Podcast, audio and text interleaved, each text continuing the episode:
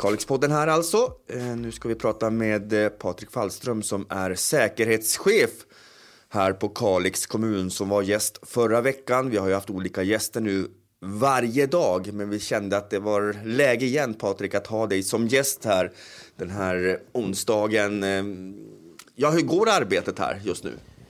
Ja, men det går bra. Jag tycker vi har fått en, ett lugn i verksamheten och det är ju att förra veckan så gick vi in i krisläge och, och började förstärka då med krisledningsstabsmöten och övriga möten och trycka ut information mer kontinuerligt. För det blir ju så att det blir en hel del möten och från att mötet är så ska också verkstad i de här olika besluten tas rätt snabbt. Det, är inte speciellt långa vägar eh, i en del av de här besluten.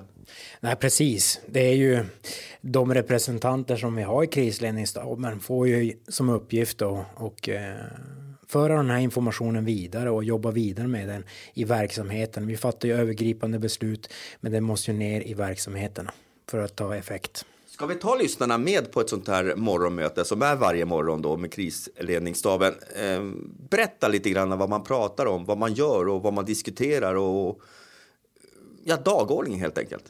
Absolut. Det vi gör är ju egentligen att vi har en omvärldsbevakning och så för vi upp frågeställningar som vi måste beröra och se om vi måste fatta ett beslut eller vidta en åtgärd.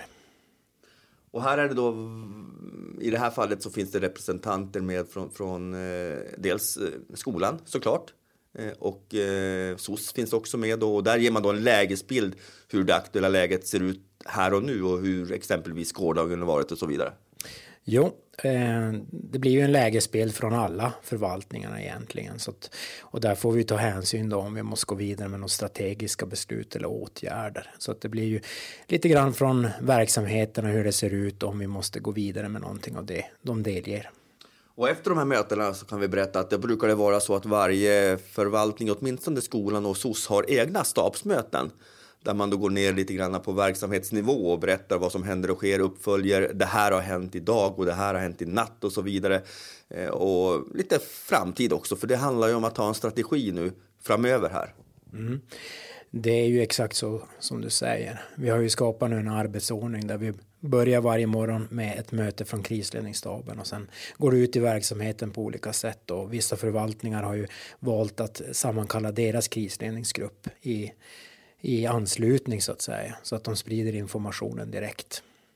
Och på de här mötena så finns det då eh, jag tror det kan vara kul för lyssnare att få veta det. Att vi har en uppdatering, exempelvis hur många barn som inte är på förskolan bara för att man ska kunna eventuellt omfördela resurser. Det handlar om också hur, hur sjukskrivningarna ser ut just nu. För det handlar hela tiden om att ha koll på läget.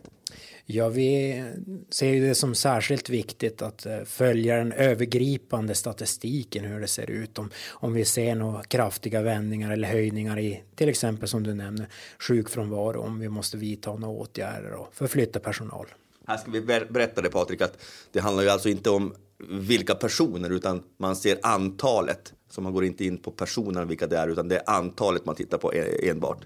Det är väldigt övergripande, ingenting ner på individnivå utan det är övergripande siffror hur det ser ut i, i hela kommunen. Vi går in i ett läge nu där man vet inte riktigt vad som händer från dag till dag egentligen. Eh, man har ju diskuterat om olika regeringsbeslut och så vidare. Hur väl förberedd är Kalix kommun på, på om det ska bli ett scenarium som, be, som beslutas av regeringen? Jag tycker vi är väl förberedda. Vi började ganska tidigt med en övning där vi förberedde verksamheten och förvaltningen att börja titta på eventualiteter och då riktat mycket till eh, personalbortfall och resurser. Så att eh, de har kommit väldigt långt med det här arbetet och, och utifrån att vi har olika planer förberedda så ser jag att vi är förberedda. Men det är viktigt att man tar strategiska beslut och att man fattar de här besluten rätt snabbt och att man så småningom då verkställer dem också. Och jag vet också att eh, man har tillsatt en ny arbetsgrupp när det handlar om en viss specifik fråga nyligen.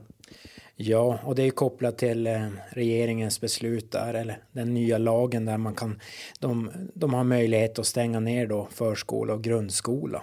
Och den här arbetsgruppen eh, är ju då från kommunens sida en strategisk del att börja titta på det här, hur kommunen förhåller sig till det. Nu väntar vi på MSB att de ska förtydliga det här med föreskrifter kopplat till personal som bedriver samhällsviktig eh, verksamhet. Och dessutom har man skapat en eh, så kallad bemanningspool, det vill säga att eh, någon anställd exempelvis i kommunen kan meddela sin chef att jag har möjlighet att göra någonting annat och så kan man anmäla sig för att eventuellt hoppa in i någon annan verksamhet. Ja, och det är ju på grund av att olika verksamheter eh, drar ju naturligt ner nu med tanke på att det, det, är mindre folk i rörelse och då har vi sett det som en möjlighet att närmsta chef kan rapportera in då att eh, det finns möjlighet att eh, nyttja den här personalen del av dag i annan verksamhet på frivillig basis. Hur är det Patrik att jobba i den här ovissheten? För det är det. Vi vet ju inte vad som händer från en dag till en annan. Ja, det finns ju en charm i det också att arbeta händelsebaserat och att få hitta på nya kreativa lösningar varje dag. Men, men självklart så blir det skönt när vi får återgå till normalläge igen.